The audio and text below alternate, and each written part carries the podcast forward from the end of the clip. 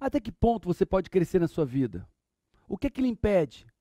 O que que diz que é possível ou não possível você chegar no patamar financeiro, profissional, saúde, conjugal, emocional? O que que diz o tamanho que pode ser sua casa? É disso que eu quero falar agora. E a fala que eu tenho para você é: se alguém pôde, você também pode.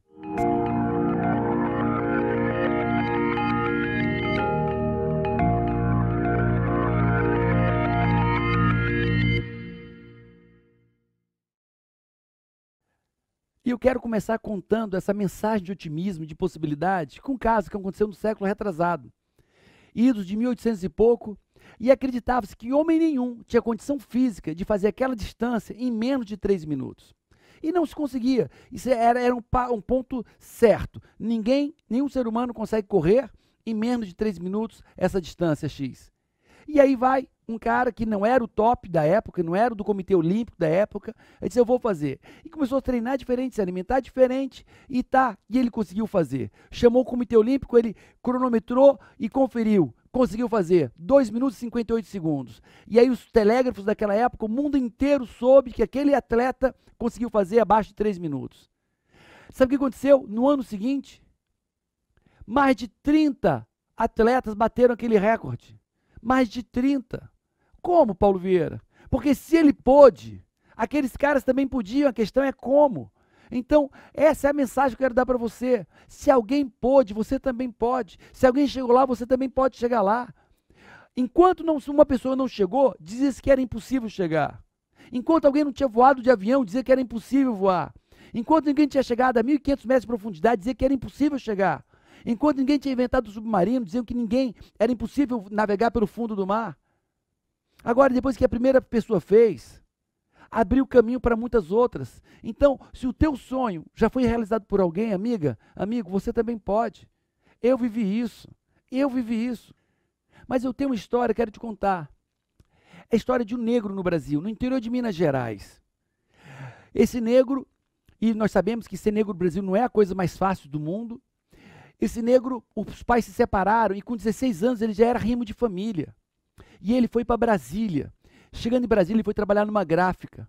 Na gráfica, ele decidiu fazer faculdade, e pagando, estudando. E aí ele conseguiu fazer uma faculdade com toda a dificuldade do mundo. Se formou. E depois de se formar, conseguiu fazer uma pós-graduação. Não parou por aí, ele fez concurso para a Procuradoria Geral. E passou no concurso, procurador. Ele não parou por aí. Aí estou falando daquele cara pobre, negro, no interior de Minas Gerais. E ele não parou por aí e ele pediu licença e ele foi para Paris, para França, para fazer mestrado e doutorado ao mesmo tempo. Passou quatro anos lá fazendo mestrado e doutorado. Ele não parou por aí. Ele depois fez concurso para juiz. É, e não parou por aí. Esse homem falou, fala fluentemente inglês, espanhol, alemão e francês, fora o português. Professor de universidades públicas, as melhores do Brasil. Foi professor da PUC, e esse homem não parou por aí. Esse homem chegou a ser presidente do Supremo Tribunal Federal. Eu estou falando de quem? Que homem negro é esse? Que homem negro que vem do interior de Minas Gerais, pobre, de uma família de oito filhos. Oito filhos. O pai era pedreiro. Estou falando de Joaquim Barbosa. Pode olhar para a foto dele. Esse cara conseguiu. E se ele conseguiu, qualquer um consegue. Se ele conseguiu, qualquer um consegue. Quantos casos de superação você conhece? Quantos casos de pessoas que disseram que eles não conseguiriam e conseguiram? Conseguiram vencer, conseguiram prosperar? Quantas pessoas pobres vieram de lá e conseguiram montar suas empresas? Quantas pessoas que vieram de casamentos destruídos conseguiram refazer seus casamentos? Quantas pessoas? Olha, olha bem para mim. Olha bem para mim. Talvez você hoje está divorciado.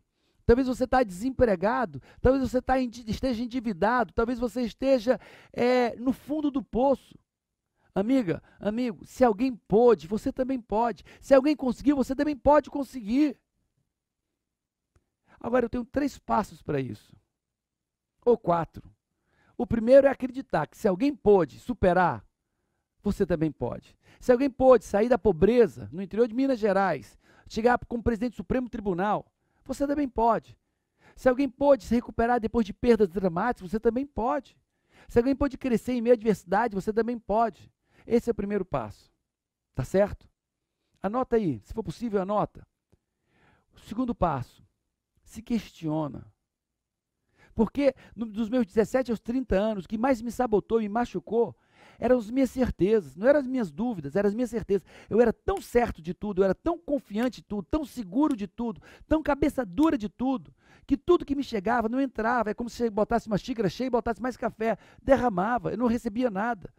E eu ia de cabeça baixa, fazendo as coisas dando errado, fazendo as coisas dando errado, fazendo as coisas dando errado, porque eu não parava para me questionar. Será que é isso mesmo, Paulo? Será que esse é o caminho mesmo, Paulo? Será que isso é o melhor para se fazer, Paulo? E as pessoas chegavam a me dizer, eu também não estava disposto a ouvir, porque eu não me questionava.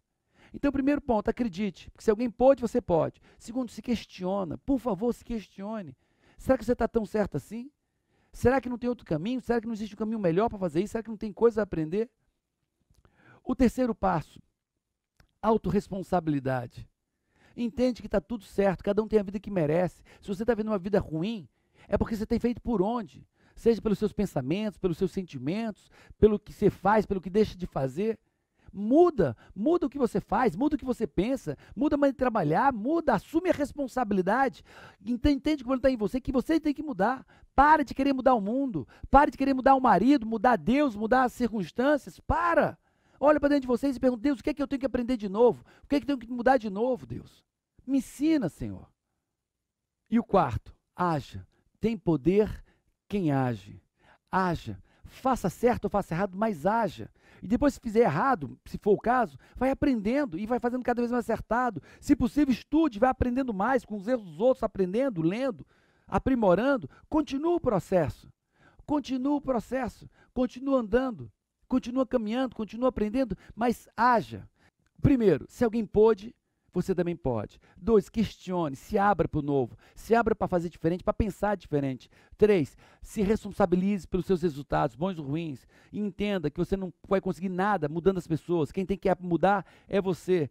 E quatro, haja, haja, haja e haja. Se você somar essas quatro atitudes, esses quatro comportamentos, essas quatro, esses quatro caminhos de sabedoria, amigo, muita coisa vai mudar e vai mudar rápido para você. E esse ano será o melhor ano da sua vida até então.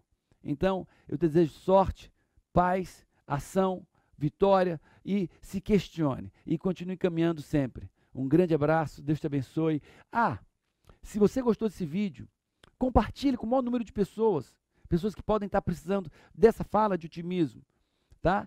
E, e você, se você não assinou meu canal do YouTube, assina agora o canal do YouTube, porque todo vídeo que eu lanço, você vai receber direto na sua caixa de e-mail, tá bom? Um grande abraço, fica com Deus e até a próxima.